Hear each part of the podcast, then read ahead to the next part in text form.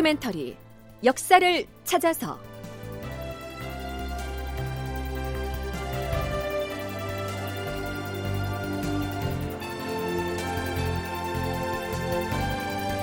제 713편 무덤 속의 조강조 영의정에 오르다.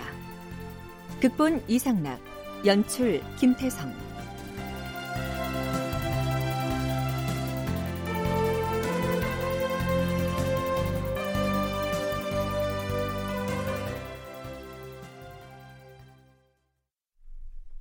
여러분 안녕하십니까? 역사를 찾아서의 김석환입니다.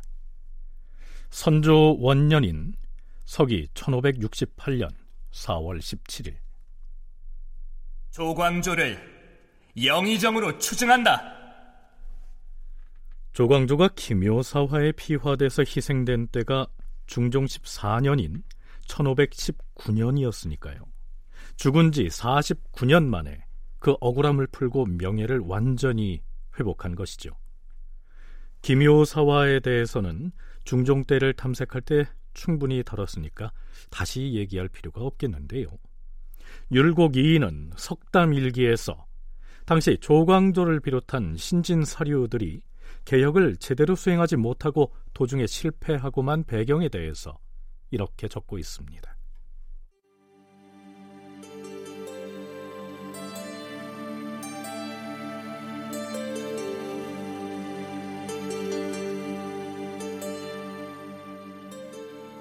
옛 사람들은 학문이 이루어진 뒤에나 그 이론을 실천했으며 그 이론을 실천하는 요점은 왕의 그릇된 정책을 시정하는 데 있었다. 그런데 조광조는 어질고 밝은 자질과 나라 다스릴 재주를 타고났음에도 불구하고 학문이 채 이루어지기도 전에 성급하게 정치 일선에 나간 결과 위로는 왕의 잘못을 시정하지 못하고 아래로는 훈구 세력의 비방도 막지 못하고 말았다. 조강조는 도학을 실천하고자 왕에게 왕도의 철학을 이행하도록 간청하긴 했지만 그를 비방하는 입이 너무 많았다. 그 비방의 입이 열리자 결국 그는 몸이 죽고 나라가 어지럽게 되었으니 후세 사람들에게 그의 행적이 경계가 되었다.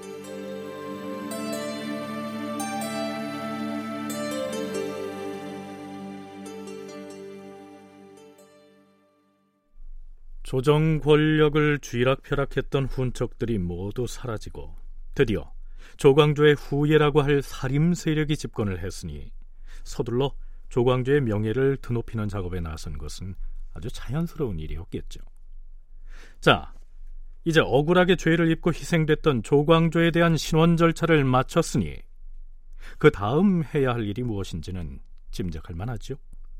그 당시 조광조를 모함했던 세력을 응징할 차례가 된 겁니다. 선조 1년 7월 29일에 열린 경연에서 홍문관 응교 유희춘이 나섭니다. 주상 전하, 악한 짓을 한 사람은 대개 2, 30년이 지나면 그에 대한 공론이 정해지기 마련이옵니다. 남곤이 군주를 기만하고 왕실을 해친 죄는 매우 중대하옵니다. 그럼에도 불구하고 간신 남고는 생전에는 부귀를 누렸고 사후에도 관장을 잃지 않았으니 온 나라 사람이 통분해하는 바이옵니다. 유희춘의 이러한 지적에 선조가 어떤 반응을 보였는지는 실록에 올라 있지 않습니다. 이로부터 두 달 가량이 지난 9월 21일 선조는 그날 저녁에 경연에서 특별히 이황을 입시하게 한 다음 궁금한 점들을 물어봅니다. 지난번에 조정의 의논이 조광조를 추증해야 한다는 쪽으로 모아졌어요. 헌데 그 사람의 학문과 그 실천 활동이 어떠하였습니까? 전하, 조광조는 천품이 뛰어난 사람으로서 일찍이 성리하게 뜻을 두었으며 집에 거처할 때에는 효성과 우애가 지극했사옵니다. 중종께서 바른 정치를 갈구하시자 조광조는 세상에 다시 없는 성군을 만났다고 생각하여 김정, 김식, 기준, 한충 등과 손을 잡고 정치개혁 운동을 크게 일으켜 싸웁니다. 음, 그 실천 운동은 어떻게 하였죠? 소학으로서 인재를 교양하는 방도로 삼았고 향약을 시행하여 온 나라의 백성들이 그 영향을 받아 감화되었사옵니다. 만일 향악을 패하지 아니하고 지금껏 계속하였더라면 바른 정치가 무난히 이어졌을 것이옵니다. 헌데 조광조를 비롯한 살인은 왜 실패를 한 것입니까? 목적은 바르고 선하였으되 당시의 젊은 사료들은 태평 정치를 이루기에 급급하여서 너무 서두른 것이 배단이었사옵니다. 그때 배척당했던 훈구 세력이 앙심을 품고서 망극한 참원을 만들어 모함을 했사옵니다. 그리하여 한 시대의 사림이 줄줄이 귀양가거나 사형을 당하였사옵니다. 그때의 환란이 지금까지도 만연되어 있사옵니다. 그때의 환란이 지금도 만연하다니요. 그것은 또 무슨 얘기지요? 지금도 사림들 중에서 학문과 덕행의 뜻을 둔 사람이 있으면 그를 미워하는 자들이 김효년의 조광조와 같은 부류다 이렇게 지목하기도 하는데 그로 인하여 입을지도 모르는 화를 누가 무서워하지 않겠사옵니까? 선비들의 풍습이 크게 더럽혀지고 이름난 유학자가 나오지 않는 것은 바로 이 때문이옵니다. 음... 얼마 전에 홍문관 은교가 남곤의 관작을 추탈할 것을 논계했는데 이 사람은 또 어떤 사람이요? 남곤은 이미 죽고 없고 선대 임금 때에 있었던 일이어서 소급하여 죄를 묻기는 어려울 듯한데. 전하, 김효년의 사화는 남곤과 심정이라는 두 간신히 꾸민 모략으로 일어난 사화이옵니다. 끝내는 그 사화가 중종 대왕께도 누가되었으니 그 죄는 하늘에 사무친다고 할 수가 있사옵니다.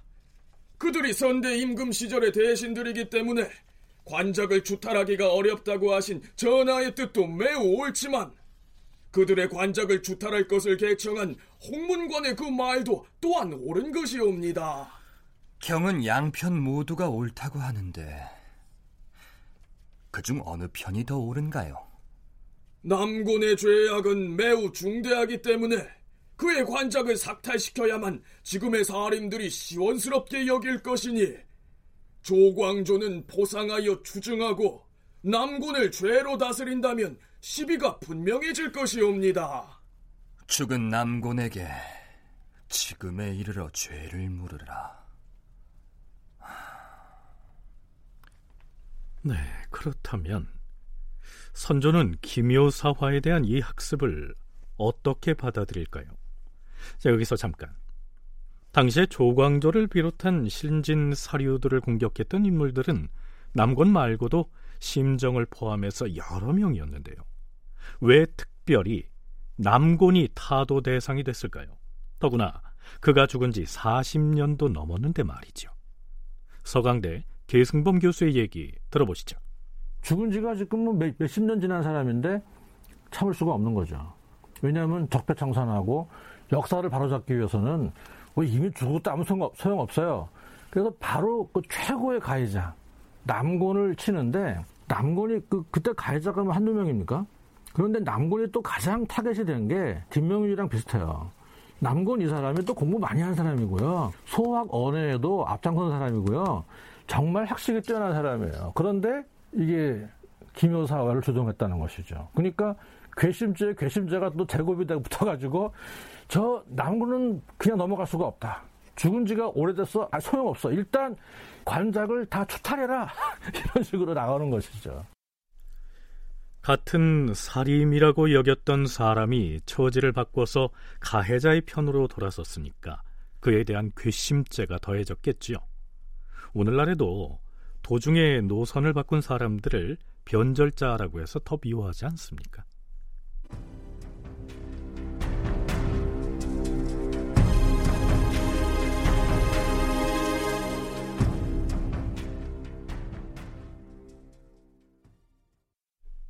선조 1년 9월 21일치의 실록을 펼쳐보면요. 흥미로운 기사가 올라 있습니다.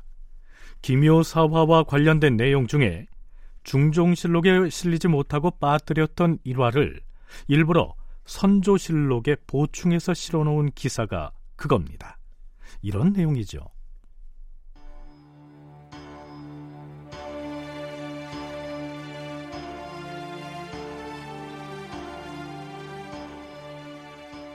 당초에 남곤이 조광조 등에게 교류를 청하였으나 조광조 등이 허락하지 않자 남곤은 유감을 품고서 조광조 등을 죽이려고 하였다.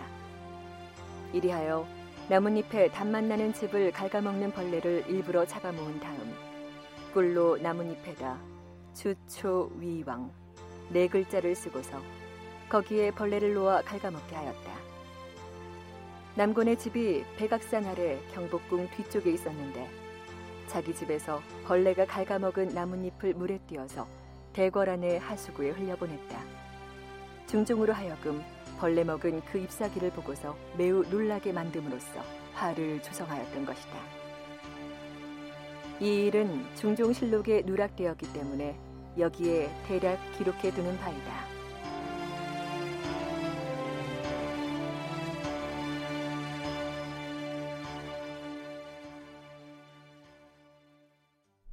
네, 이 내용은 중종 때의 기묘사화를 탐색하면서 우리 프로그램에서도 이미 소개를 했었죠.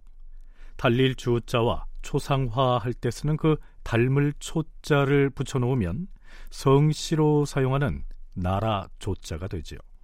조씨, 즉 조광조가 왕이 된다. 이런 소문을 퍼뜨려서 조광조를 영모로 몰기 위해서 그렇게 꾸몄다는 얘기입니다. 이 일화가 사실일 가능성은 희박하겠죠. 한나라 무제의 증손인 선제 때 있었다는 중국 고사를 인용해서 아마도 후대에 만들어진 얘기가 아닌가 여겨집니다. 그건 그렇고요. 9월 22일 드디어 선조가 이렇게 명합니다. 홍문관, 사헌부, 사간원, 그리고 승정원에서는 남군의 죄상을 낱낱이 조사하여 아뢰도록 하라. 이렇게 되자 언론 3사에서 남곤을 탄핵하는 목소리가 터져 나옵니다. 전하, 남곤은 본시 음흉하고 사악한 성품에다 문장에도 재주가 있어서 온갖 재간을 다 부렸사옵니다.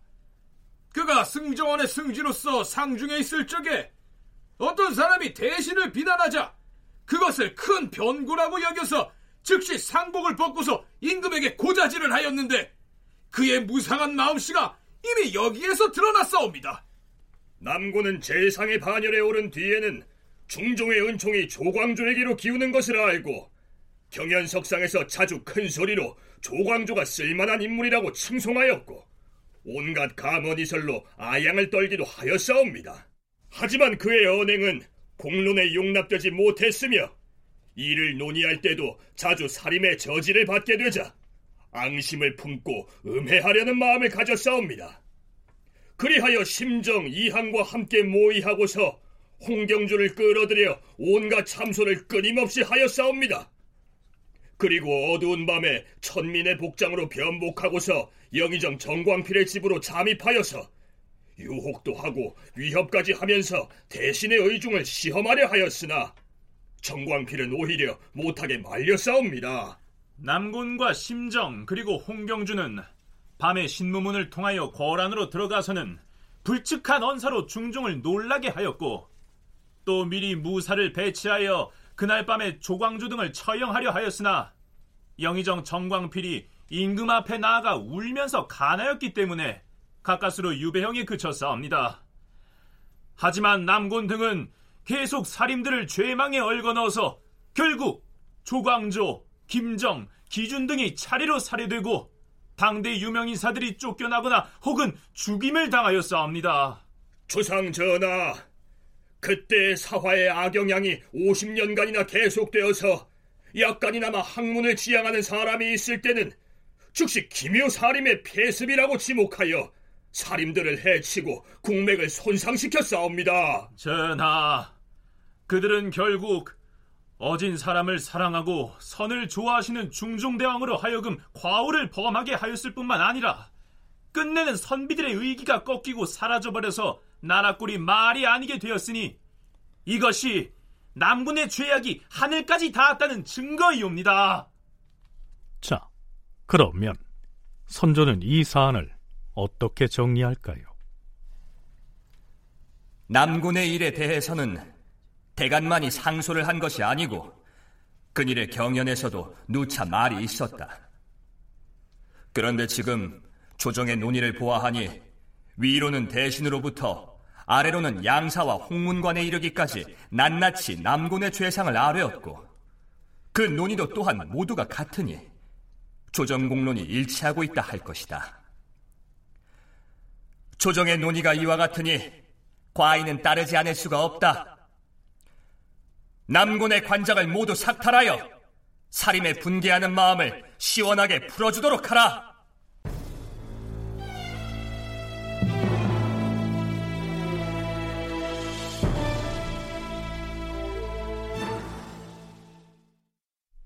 이렇게 해서 김효사화에 대한 일이 일단락되는가 했는데요. 남권의 관작을 추탈하는 문제에 대해서 반대의 목소리를 낸 사람이 있었습니다. 김계라고 하는 인물이 그 사람이죠. 그는 형조 판서를 지낸 66살의 원로 재상이었습니다. 그는 경연 특진관으로 경연에 참여해서 이렇게 발언을 합니다. 전하, 당시 조광조의 처사에는 잘못이 있었사옵니다. 그는 자기에게 붙은 자는 관직에 등용하여 진출시키고 자기와 뜻을 달리하는 자는 철저히 배척하였사옵니다. 또한 남군을 삭탈관작해서는 아니 되옵니다. 김계의 이러한 발언이 이어지자 신진 사료들 사이에 난리가 났겠지요. 더구나 김계는 매우 청렴하기로 유명해서 뒷날 청백리에 녹선된 인물이기도 했습니다. 하지만 이 시기 조광조를 비판하고 남군을 편드는 발언을 했으니 그 여파는 만만치 않았겠죠.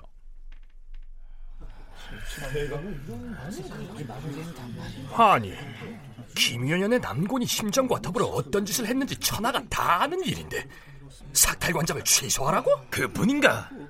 조광조가 뜻이 맞지 않은 사람들을 배척하고 파당을 짓는 바람에 죄를 받았다. 김계 그자가 그렇게 비난을 하고 나왔어. 자네들은 김계가 자기 혼자만의 생각으로 그런 말을 했을 것이라고 생각하나? 그럼 김계 말고도 같은 생각을 가진 사람들이 또 있다는 말인가? 아유, 그럴 리가. 지금이 어느 세상인데 남군을 편들고 조광조를 비난하는 자들이 버젓이 조정에 출세한단 말인가? 생각해보게. 윤원영이 죽은 지 얼마나 되었나? 지금의 임금이 보위를 이어서 우리 사림이 어깨 펴고 살 수 있게 된 것이 2년도 안 되었자는가? 척신이 관세를 부릴 때 거기 협조했던 나이든 신료들이 어디 한두 명이겠어? 김계가 침묵하는 그 사람들을 대변하고 있는 것이라니까. 그렇다면 더더욱 김계를 가만두어서는 아니 되지. 여기에서 이 김계라고 하는 사람이 이 민감한 시기에 신진 사료들의 이른바 역사 바로잡기에 반기를 들고 나온 배경에 대해서 살펴보도록 하겠습니다. 이 김계는요. 소윤 일파에 앞장선 적이 없어요. 그러니까 소윤 대윤 싸움에 깊이 개입하지도 않았고 소윤이 뭐 하는데 거기에 별로 이렇게 적극 끼지를 않았고요. 지금으로 말하면 중도적인 인물 아니면 적을 만들지 않는 인물이었던 것 같아요. 그러니까 정치에서는 그런 사람도 필요하잖아요. 그러니까 계속해서 이제 벼슬을 했는데 지금 세상이 바뀌어서 살인 세상이 된 것도 내가 인정하겠는데 이들이 가만히 지켜보니까 너무 지난 옛날 일들 다 끄집어내가지고 다 뭐라고 그러는 거예요. 을사사화까지는 정말 그게 왕의 쟁탈전 성격이 있기 때문에 그것까지는 내가 봐주겠는데 뭐 남군까지 지금 죽은 지가 지금 몇 년이 한 몇십 년 지났는데 남군까지 그래? 그리고 영희 조광조를 영의정에 추중해? 이건 좀 과한 거 아니냐? 서강대 계승범 교수의 분석이 이러합니다. 서울대 김경래 강사는 이 상황을 나이가 든 구신 등과 신진들 사이에서 벌어진 일종의 신구 대립이라고 해석합니다. 신구 대립은 옛 것과 새로운 것의 대립이기도 하지만 실질적으로는 고위 관료 대 상대적으로 젊은 신진 관료들 간의 갈등을 의미하는 것이고 그래서 선조대 초반에는 아무래도 이제 고위 관료는 물론 양적으로는 적죠. 그렇지만 이 사람들은 오히려 높은 위위에서 정책 결정 과정에 훨씬 더 가까이 있는 사람들이고 이 사람들은 이제 안정적인 정치를 추구합니다. 그래서 뭔가 자꾸 뭔가 바꾸거나 이런 것들에 대해서는 정치적 안정성을 해치는 것이라고 해서 선조도 그렇고 대단히 보수적인 입장을 취합니다. 그래서 율곡이가 계속 민생 관련 세제 문제나 이런 것들을 세금 문제나 이런 것들을 개혁해야 한다고 얘기할 때 안 된다. 라고 얘기하는 것이 이제 그 사람들이 뭐 나쁜 사람들이어서 그런 것일 수도 있겠지만 기본적으로 이 왕과 고위 관료들은 대단히 이제 정책 변경이 보수적인 조정 지제를 함부로 바꾸면 안 된다라는 그런 태도를 보이죠. 어찌됐든 이 시기의 신진 사림들은 김계를 용납할 것 같지 않은 분위기인데요. 아니나 다를까 사림의 대표격인 기대승이 나섭니다. 전하, 근래 조광조의 영의정 추증과 남곤의 삭탈관작 방침은 이미 국시로 결정이 돼서 그 옳고 그름이 분명해져 싸웁니다. 그러한데도 이렇듯 시끄러운 소리가 나오고 있으니 전하께서 자세히 살피지 않으신다면 나라가 혼란에 빠질 것이옵니다. 신은 나이가 어려서 김계에 대해서 상세히 알지는 못하옵니다. 그 사람은 몸가짐은 청렴하고 신중하지만 그의 식견에 그릇된 대목이 자리하고 있기에 이러한 망발을 한 것이옵니다. 음, 조광조에 대해서는 과인이 15살까지 여염집에서 자란 탓에 자세히는 모르나 조광조가 현명한 선비라는 사실은 일찍이 들어 알고 있다. 그리고 조광조의 추증과 남곤의 관작 삭탈에 대해서는 조정 공론도 분명하므로 그 시비에 대하여는 조금도 의심의 여지가 없다. 지금 전하의 말씀을 들으니 감격스럽게 그지없사옵니다. 조광조의 일은 굳이 다시 아뢰 것이 없사옵니다. 김계가 미처 자세히 살피지 못하고 아랜 것 같사옵니다. 대간과 홍문관 관원이 나선 것은 그 시시비비를 가리려 한 것이옵니다. 사실 김계는 대체로 나쁜 사람은 아니옵니다. 하오나 예로부터 불화의 단서는 매우 작은 일에서 발생한다 했는데 이 일에 대해서 의구심을 갖는 자들이 있을까봐 감히 아뢰옵니다. 김계가 바탕은 나쁜 사람이 아니지만 조광조나 남곤에 대한 그의 발언은 받아들일 수가 없다. 뭐 이런 취지인 것 같습니다.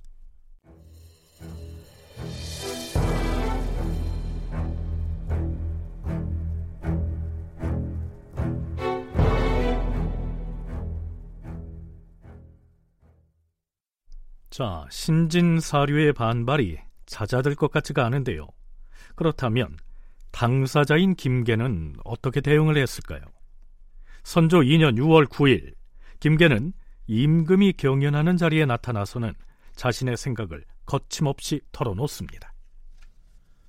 주상 전하, 신은 천성이 본래 용렬한 데다 저로 인하여 그동안 망령된 일도 많았을 것이라 여기옵니다. 지난번 외람되게도 신이 사헌부 대사원의 직임을 수행하게 되었는데 그 전에 들으니 잡된 논의 중에 삼공을 높이지 아니하고 두루 비방하는 내용이 있었사옵니다.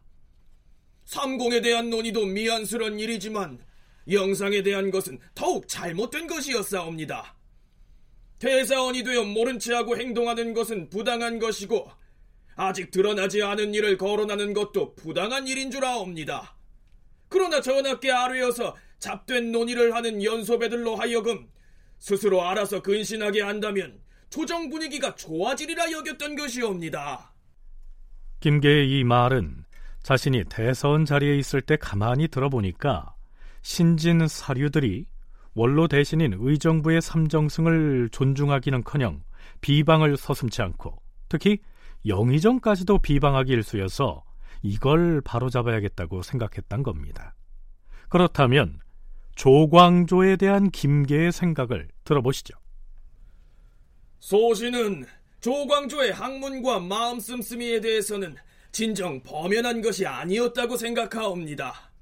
다만 사람을 지나치게 믿어서 말만 그럴듯하게 능하게 하는 사람도 좋은 인재라 여겨 모두 끌어들여 관직에 진출시킴으로써 마침내 일이 벌어지게 되었던 것이옵니다. 그때 소신은 나이 16세로서 그 시시비비를 잘은 몰랐사옵니다. 당시 임금이 내린 전지를 보니 자기에게 붙는 자는 좋은 자리에 진출시키고 자기와 다른 자는 배척하였다라고 하였사옵니다. 당시 임금이 내린 전지의 말씀이 이와 같았으므로 그것을 전하께 아뢰었던 것이옵니다.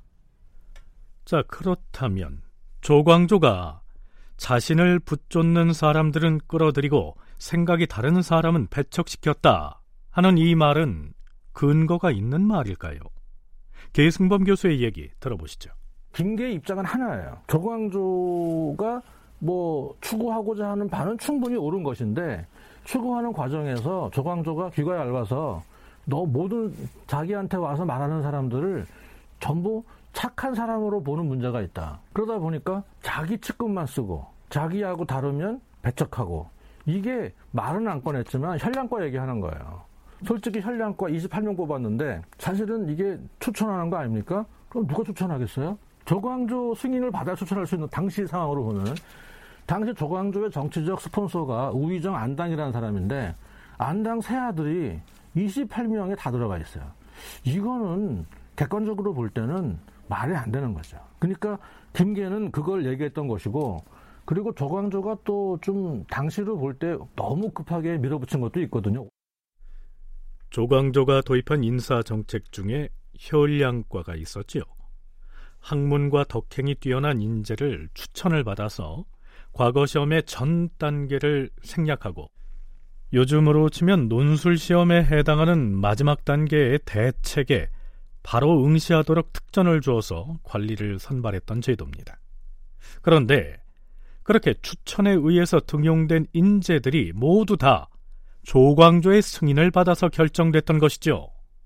특히 조광조가 처음 벼슬 자리에 오를 때 그를 적극 끌어주었던 안당이라고 하는 사람의 세 아들이 모두 다 혈량과로 관직에 진출했던 사례가 그것을 증명합니다.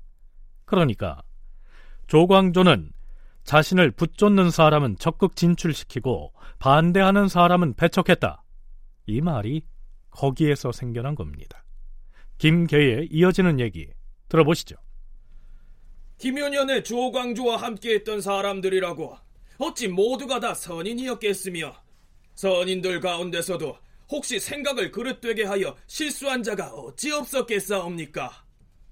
후세에서 김연현의 사람들을 잊지 못하는 것은 단지 그들이 했던 일에 대강만이 옳았기 때문이옵니다. 지금 나이 젊은 사람들이 착하지 못한 자에 대해서 지나치게 비난을 해대고 있는데 이런 분위기에서 어찌 한 사람이라도 자신이 착하지 못하다고 자복하고 반성할 자가 있겠사옵니까? 이로 말미암아 인심의 불화를 초래한 것이옵니다. 대간이 대신의 실책을 논하는 것은 옳으나 이런 논의를 사사로이 하게 되면 인심의 동요가 없지 않을 것이옵니다.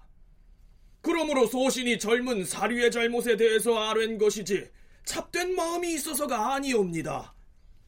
이제 소신은 이 일로 죄를 얻어서 보전될 수가 없을 것이니 스스로 마땅히 물러갈 것이옵니다.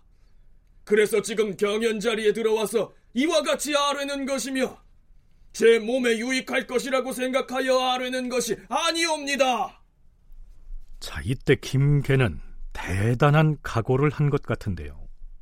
김경래 강사는 여기에서 김계가 조광조를 비판한 듯 보이지만 실은 이 김계는 이 시기 조정의 주축 세력을 형성하고 있던 젊은 살인들을 겨눈 것이라고 분석합니다. 상대적으로 젊은 신진 세력들은 좀 더 많이 그리고 확 바꾸기를 원하는 것이고 그들 사이에서 이제 갈등이 이제 선조 초반에도 있었다고 얘기가 되는데 이 김기애는 그런 점에서 구신의 대표 인물 중에 한 명입니다. 이때 이제 율곡이의 분류에 따르면 홍담, 홍섬이라는 인물들과 또 김계가 대표적인 그 구신들의 인물로 언급이 되는데 그래서 여기서 지금 김계가 부정적으로 그리고 비판하는 인물은 조광조지만 사실 여기서 진정한 목적은 조광조가 아니라 조광조의 후예를 자처하는 당대 신진 세력에 대한 비판이었다고 이미 이때 인물들은 알고 있습니다. 그래서 아, 저 김계가 지금 조광조를 요즘 말로는 까고 있지만 사실 우리들에 대한 공격이다라고 얘기를 하는 게 이 사람들도 알고 있습니다. 김계가 이날 경연에서 쏟아놓은 말 중에서 마지막 대목은 이렇습니다. 신은 비록 여러모로 부족하오나 어려서부터 사람을 해치려는 마음을 갖지 않았으며 늘 서로 사랑하는 것이 좋다고 생각하였사옵니다. 김연년의 조광조는 비록 그 자신은 순수하고 의로운 사람이었으나 다만 그를 추종하던 젊은 사람들이 이를 많이 그르쳤으므로 조광조도 이를 우려하였다고 읽었사옵니다. 이황이 찬술한 조광조의 행장을 읽어보면 그러한 일이 자세히 실려 있사옵니다. 다만 조광조가 국사를 수행하려다가 비명에 죽은지라 인심이 이를 애통하게 여겨서 지금껏 잊지 않고 있는 것이옵니다. 이제 곧 소인이 추고되어서 국문을 당하게 된다면 혹시 딴 말이 나올 수도 있어서 지금 모든 것을 전하 앞에 아뢰고 물러가려는 것이옵니다. 네, 김계는 지금은 모름지기 살림의 세상이므로 조광조를 비판한 발언 때문에 자신이 당장 잡혀가서 추국을 당하게 되면 고문에 의해서 마음속에 없는 말을 토설할지도 모르니까 미리 임금에게 진심을 털어놓는 것이다. 이렇게 각오를 천명하고 있는 겁니다. 자, 그는 어떻게 될까요?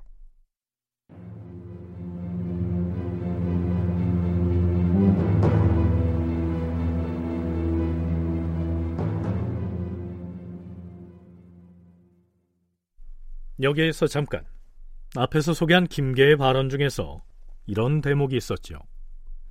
전하, 신이 사헌부 대사원의 직임을 수행하고 있을 때 살펴보니 젊은 사림들의 잡된 논의 중에 삼공을 높이지 아니하고 두루 비방하기 일수였사옵니다. 더구나 영상에 대한 것은 더욱 잘못된 것이었사옵니다. 이때 대간을 비롯한 신진 사류들이 비방했다고 하는 대신들 중에서 영의정은 우리가 익히 거론해온 이준경입니다. 우리가 이미 살펴본 바와 같이 이준경은 명종 사후 선조 즉위 과정에서 대단히 중요한 역할을 수행했고요. 신진 사류와 구신들 사이에서 그 중심을 잘 잡아온 원로 대신이었던 것 같은데요. 사림에서는 왜 그를 공격하고 나섰을까요? 그 이준경이라는 영의정이 상당히 중요한 인물인데 명정 말기도 그렇고 선조 초까지만 해도 뭐 한쪽으로 확 쏠릴 수 있는 그런 분위기를 좌우 균형을 이루면서 무게 중심을 잘 잡고 어떤 변화의 과정에서 조선 왕조가 연착륙할 수 있게 잘 조정해 준 사람으로 저는 개인적으로 보는데요. 그걸 좋게 보는 사람도 있지만 안 좋게 보는 사람들도 있어요. 그러니까 그 너는 그 훈척이 통치할 때 소연이 판칠 때 너는 뭐 했어? 높은 벼슬 해 먹었잖아. 그러면 세상이 바뀌었으면 물러나야지. 여전히 여기저기네. 그런 비판 충분히 나올 수가 있죠. 이준경도 넓게 보면 살림 세력이라고 할 수 있을 텐데요. 계승범 교수는 이 시기 젊은 살림들은 이 이준경을 요즘 하는 말로는 이미 졸업한 사람, 즉 오비 취급을 했을 것이라고 얘기합니다. 그렇지만 1인지하 만인 지상에 위치해 있는 현직 영의정을 젊은 간관들이 잡된 논의 속에 끌어들여서 그렇게 비방을 해도 되는가? 이런 생각이 들 텐데요. 이러한 문화가 바로 조광조를 포함한 김효년의 살림으로부터 비롯된 것이다. 김경래 강사의 견해가 그러합니다.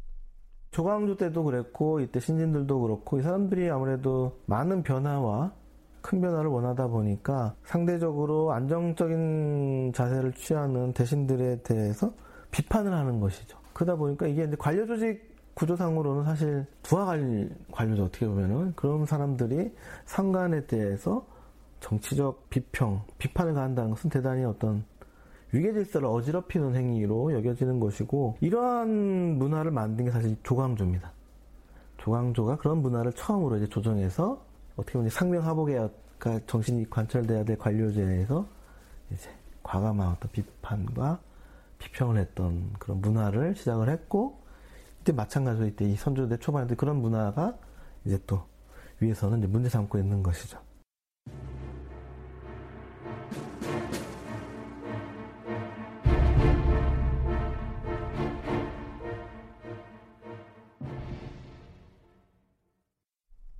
김계가 경연에 나타나서 했던 발언들이 알려지자 신진 사림들의 움직임이 분주해집니다. 승정원 좌승지 기대승이 아릅니다. 주상 전하, 신이 전하의 면대를 청하옵니다. 무슨 일인지 그럴로 적어서 필찰로 고하면 될 것이 아닌가? 경연에서 김계가 아랜 것은 나라의 존망에 관계되는 일이라 간단한 필찰로는 모두 아뢰 수 없사옵니다. 이것은 신 혼자만의 의견이 아니라 승정원 전체의 뜻이옵니다. 면대를 윤호해 주시옵소서. 알았으니 들라.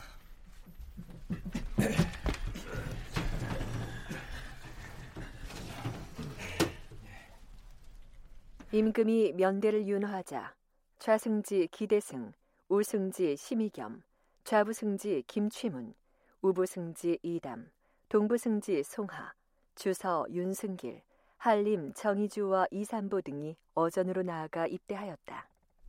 이 시기 사림 세력을 대표하는 쟁쟁한 인물인 기대승과 심의겸이 좌승지와 우승지로 포진하고 있었던 사실을 주목할 필요가 있습니다.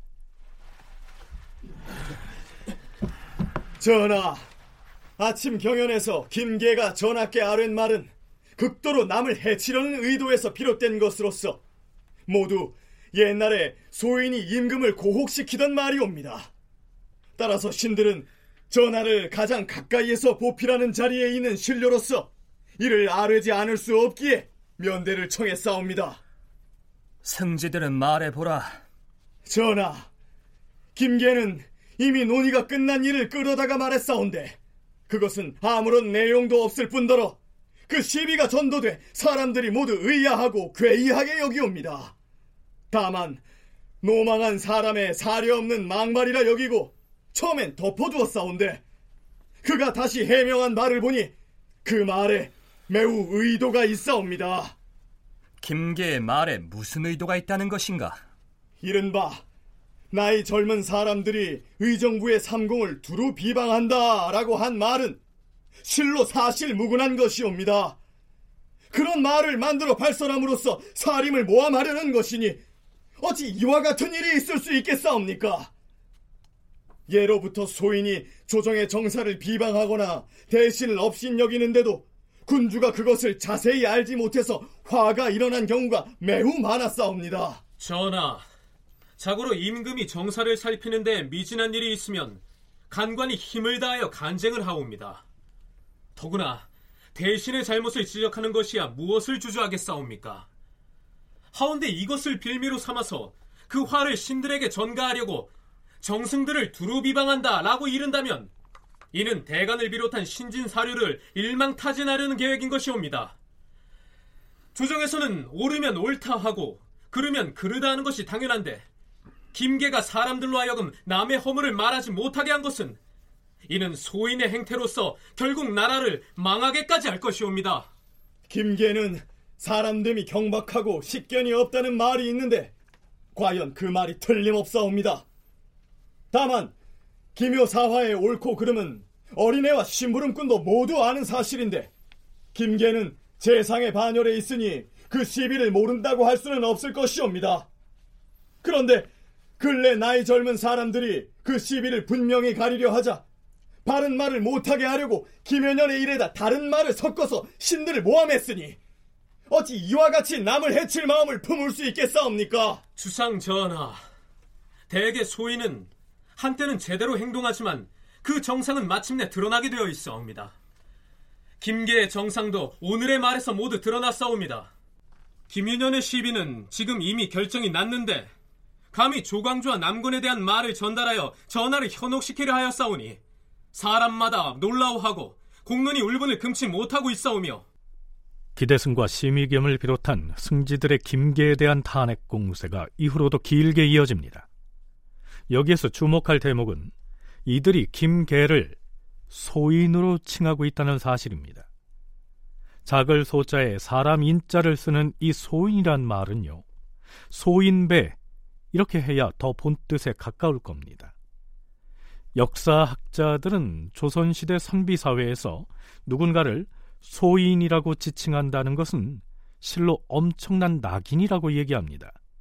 계승범, 김경래 두 전공학자의 얘기 차례로 들어보시겠습니다.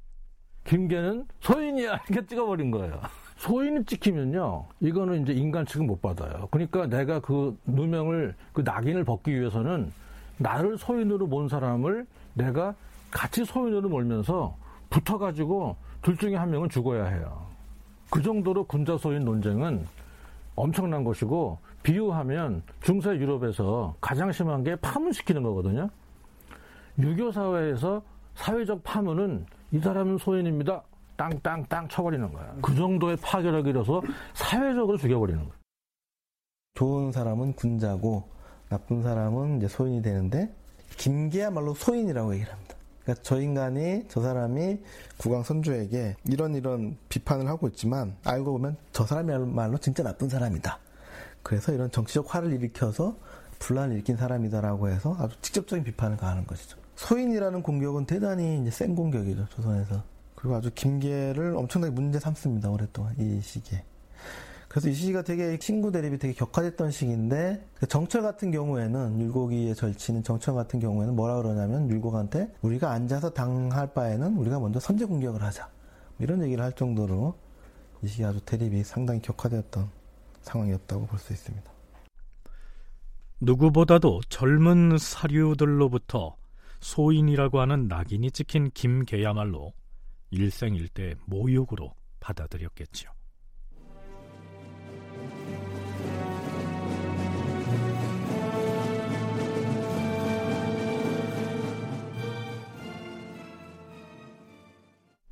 자, 그렇다면 지금의 대통령 비서실에 해당하는 승정원의 승지들이 이처럼 김계를 격렬하게 공박하고 나선 데 대해서 선조는 어떻게 반응했을까요?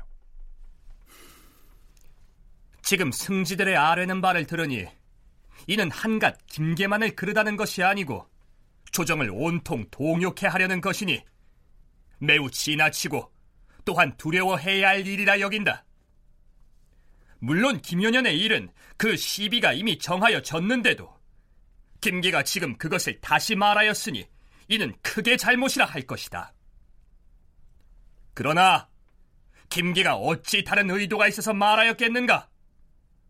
또 비록 김계에게 그릇된 일이 있다 하더라도 나란 일의 시시비비를 논하는 대간과 대신들이 따로 있는 것 아닌가?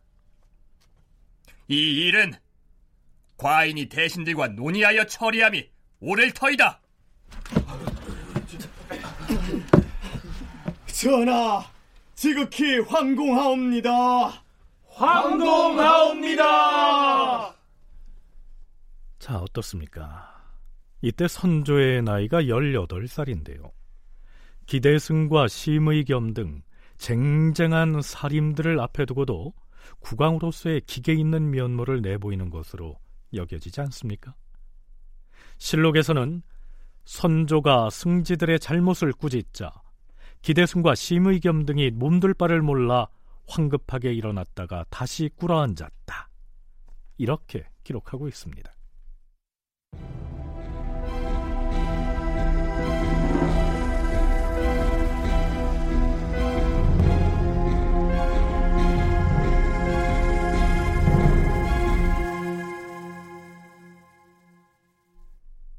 자, 다시 그날의 승지와 임금의 면대 현장으로 가서 이어지는 상황 살펴보겠습니다. 전하, 우승지 심의겸이 아래옵니다. 삼가 전하의 분부를 받들고 보니 황공하기가 그지없사옵니다. 하오나 김계가 조정을 동요시킨 것이지 신들이 어찌 감히 조정을 동요시키겠사옵니까? 김계의 말이 그러다 해도 그것은 고작 한 점의 구름이 태양을 가린 것과 같은 것인데 그렇다고 태양의 밝음이 손상되겠는가? 하지만 지금 경들은 김계만 그러다고 말하는 것이 아니지 않은가? 좌승지 기대승이 아뢰옵니다. 지금 전하께서 본시 조정에는 대간과 대신이 있다라고 하시니 이것은 지극하신 말씀이라 하겠사옵니다. 다만 일에는 곡절이 있는 탓에 전하께 직접 계달하고 싶어 면대를 청했던 것이옵니다. 지금 만약 신의 생각을 모두 아뢰지 않으면 죽어도 그 죄가 남을 것 같았사옵니다. 또한 말이 이미 나왔으므로 감히 아뢰옵니다. 신은 성품이 본래 허망해 사리를 모르고 시골서 자라면서 문자를 대강 익힌 덕분으로 외람되게 헛된 이름을 얻었고 성은을 입어 현직에 올랐으니 이는 매우 황공하옵니다. 지금 소신에 대한 말씀을 아뢰게 돼 더욱 황공하옵니다. 자, 기대승이 아무래도 더욱 중요한 무엇인가를 말하려는 것 같은데요. 무슨 내용일까요? 전하, 주상 전하께서 즉위하시면서 나란 일이 모두 청명하게 이루어져서 예전에 무리를 빚었던 자들이 모두 오늘날 용납되지 못하고 소신 같은 자가 연이어 대간과 승지가 돼서 즉위하신 이후로 자주 경연에 나아가 전하를 모시게 됐사옵니다. 그러다 보니 사람들의 지목을 받기도 하옵니다. 김계가 말한 이른바 나이 젊은 무리라는 것은 사실은 신을 두고 한 말이옵니다. 간사한 사람들이 헛된 말을 날조해 나이 젊은 사람이 대신을 비방하고 온당치 않게 여긴다 라고 했사옵니다. 전해들은 바에 의하면 소신이 영상은 마땅히 파직돼야 하고 좌상은 마땅히 뺨을 맞아야 한다. 이렇게 말했다고 정승집에 찾아가 호소하는 자가 있었다고 하옵니다. 어찌 이와 같은 놀라운 일이 있을 수 있겠사옵니까? 네, 쉽게 말하면 누군가가 정승집에 찾아가서 기대승이 의정부 삼정승을 향해서 막말로 비난을 했다. 이렇게 모함을 해서 일러 바친 일이 있었고 그 때문에 김계가 요즘 젊은 무리가 정승을 비난한다. 이런 발언을 하게 된 것이다. 이런 내용입니다. 글쎄요. 기대승의 이 말이 진실인지 아니면 김계를 비롯한 구신들을 공격하려고 꾸며낸 말인지는 알 수가 없습니다. 그런데요. 옆에서 듣고 있던 심의겸이 맞장구를 치고 나섭니다. 전하, 소신도 그런 말을 들었사옵니다. 신이 좌의정 권철의 집에 갔더니 권철이 신에게 이렇게 말했사옵니다. 어떤 사람이 날 찾아와서 이르기를 기대승이 나와 한밤중에 모의를 하여 영상대감을 모함한다는 말이 있다고 알려왔는데 아니 나하고 영상과는 심지가 같고 의기가 통하는데 어찌 이와 같은 일이 있을 수 있겠는가? 또 어느 재상이 찾아와서 말하기를 기대승이 영상은 마땅히 파직이 되어야 하고 좌상은 마땅히 뺨을 쳐야 한다고 하니 이는 분명 기대승이 한 말이 아닐 것이다. 어찌 정승의 지위에 있는 나를 기대승이 뺨을 때릴 수 있단 말인가? 권철이 신에게 이렇게 말하였사옵니다. 이는 반드시 간사한 자들이 사림을 모함하기 위하여 만들어낸 말들이옵니다. 심의겸이 기대승의 말을 이렇게 뒷받침하자 기대승이 또 이렇게 치고 나옵니다. 전하, 대신과 나이 젊은 사람들이 틈이 있다는 말이 어느 곳에서 나왔는지는 알 수 없사오나 이는 반드시 유언비어일 것이옵니다. 이런 유언비어를 들었다 하더라도 듣는 자가 그 마음을 공평하게 가진다면 문제될 일이 없을 것이옵니다. 하운데 김계가 전하께 그 떠도는 말을 아는 데는 분명 저희가 있는 것이옵니다. 역시 이것도 전문인데. 전문이라면 떠도는 말이란 뜻인데요. 기대승은 전문임을 전제로 이렇게 말을 합니다. 전하, 김계가 오륙인의 살임을 모함하려 한다고 하옵니다. 아니, 뭐라? 김계가 오륙인을 모함하려 하다니. 그 오륙인이 대체 누구란 말인가?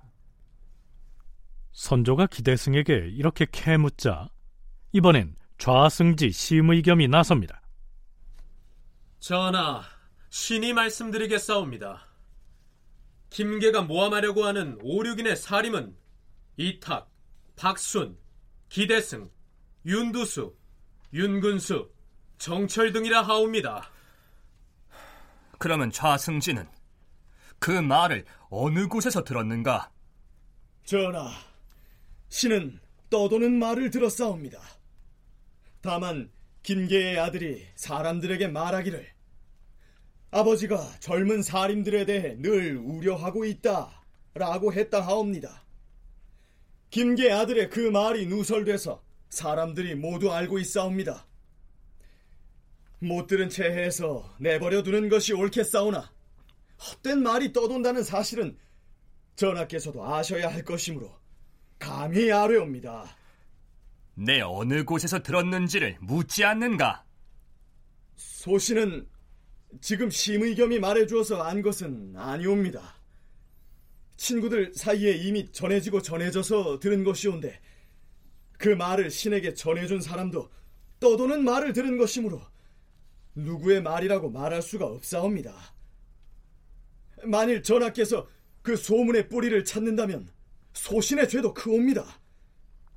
만일 조사에서 근거가 부실한 경우에는 신도 마땅히 그 죄를 받아야 할 것이옵니다. 그 언근을 찾으려고 묻는 것은 아니었다. 다만 좌승지는 신령이 아니라 사람인 바에 반드시 들은 곳이 있을 것 같아서 내 묻는 것이다. 전하, 정유일은 대충 들었고 정철도 어디서 듣고서 말했으며 심의감도 듣고서 말했사옵니다. 김계가 모함하려는 재상이 한둘에 그치지 않는다 하니 참으로 알 수 없도다. 하지만 이는 사실이 아니다. 김계는 일개 필부인데 어찌 그 많은 사람들을 혼자서 모함할 수 있다는 말인가? 김계가 어떤 사람들을 모함하려고 하고 있다. 기대승 심의겸 등이 김계를 죄인으로 몰아가기 위해서 떠도는 소문을 빙자해서 새로운 의혹을 구하는데요. 자, 선조가 고분고분하지 않은 것 같지요. 김계가 또 작당을 해가지고 사림을 일망타진할 계획을 세운 것이 아니냐까지 막 들고 나, 일어나요. 이건 좀 과도한 공격이죠. 선조가 딱 김계 같은 일개 필부가 어떻게 그런 일을 할 수 있겠는가? 내가 김계를 조금은 아는데 그럴 일은 아니야. 하고 딱 끊어버려요. 그러니까 뭐 또 소인배다 뭐다 해가지고 집요하게 물고 늘어지거든요. 그러니까 여기 제가 대충 그 정리를 한번 해봤는데 그 나중에는 소인배로 몰고 가다가 선조가 시큰둥해요. 그러니까 선조 마음은 뭐냐 조광조에게도 일부 잘못이 있다는 거 김계의 말이 뭐 그렇게 틀린 말 같지는 않다는 게 선조의 생각이었던 것 같아요. 그러다 보니까 이제 좀 씨가 안 먹히니까 다른 얘기를 합니다. 심의겸과 기대승이 이제는 다른 이야기를 꺼낸다고 했는데요. 어떤 이야기일까요? 다큐멘터리 역사를 찾아서 다음 주 이 시간에 계속하겠습니다.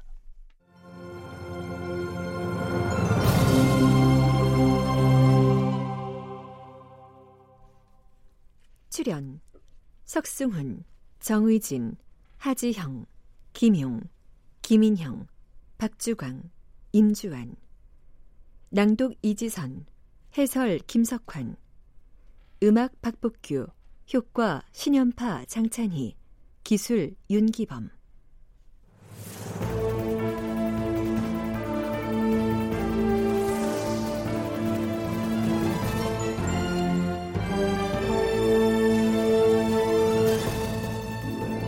다큐멘터리 역사를 찾아서 제 713편 무덤 속의 조광조 영의정에 오르다 이상락 극본 김태성 연출로 보내드렸습니다.